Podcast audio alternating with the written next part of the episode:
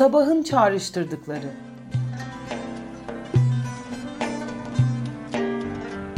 Yazan Yayla Boztaş. Yayla Boztaş at yahoo.com Seslendiren Alaz Erdost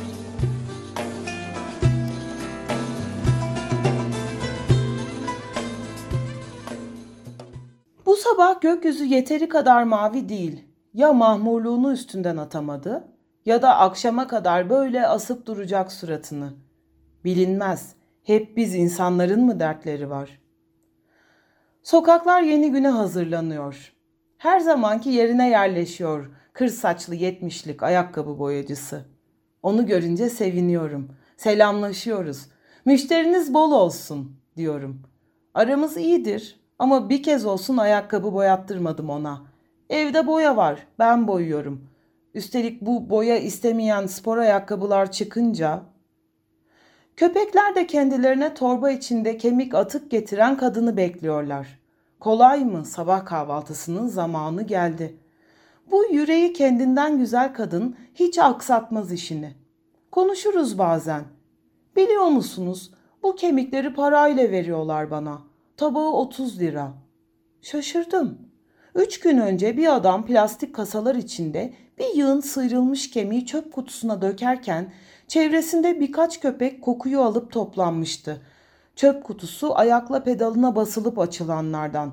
Yani o hayvanların oradan bir parçacık alma şansları yok. Kadına anlatınca vicdan öldü. O çöpler orada kokuşacak, hayvanlar da aç aç dolaşacak çevresinde. Haklıydı. Biz yalnızca kendisini düşünen açgözlü insanlar ne zaman olduk? Dönüp fırının yoluna girdim. İşte benim değişmezlerimden biri daha. Mendil satan kara gözlü oğlan. Bir gözde bu kadar mı çok kirpik olur? Bir göz hem kara hem de bu kadar ışıklı nasıl olur? Üstelik esmer yüzünde birer delik gibi güldükçe daha çok derinleşen gamzeleri, önünde çantası, içinde mendilleri, elinde de gelip geçene uzatacağı tek mendil. Uzatma hareketi dışında hiç ses yok. Birkaç soru sorduğumda yanıtladığı için ben bilirim konuşabildiğini ama bilmeyen dilsiz sanır. Yanaşıp "Günaydın, bugün erkencisin." dedim. Sağlık ocağına gideceğim onun için. Bir saat daha var açılmasına. O zamana kadar tamamlamadı cümlesini. O zamana kadar sonuna eklenecek cümle belli. Birkaç mendil satabilirim ya da buna benzer bir şey. Ver bakalım benim mendilimi. Hava soğuk, şimdi burnum akarsa rezil olmayayım sokaklarda öyle sümüklü sümüklü. Güldü.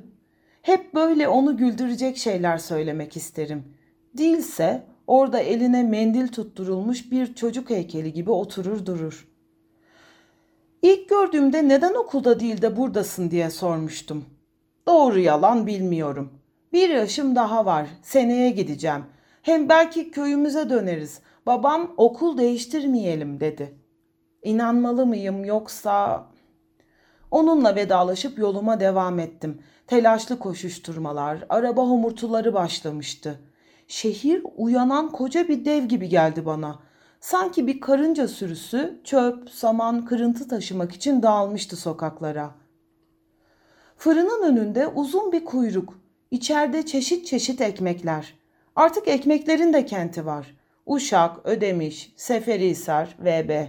Bir de ırk ayrımı. Kara kılçık, siyez, beyaz, tam buğday, ekşi maya. Daha birçok ekmek.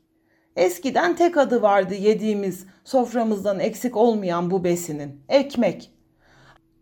Hatta eşimin köyüne gittiğimizde ev sahibi gitmeyin ekmek yiyelim dediğinde şaşırmıştım.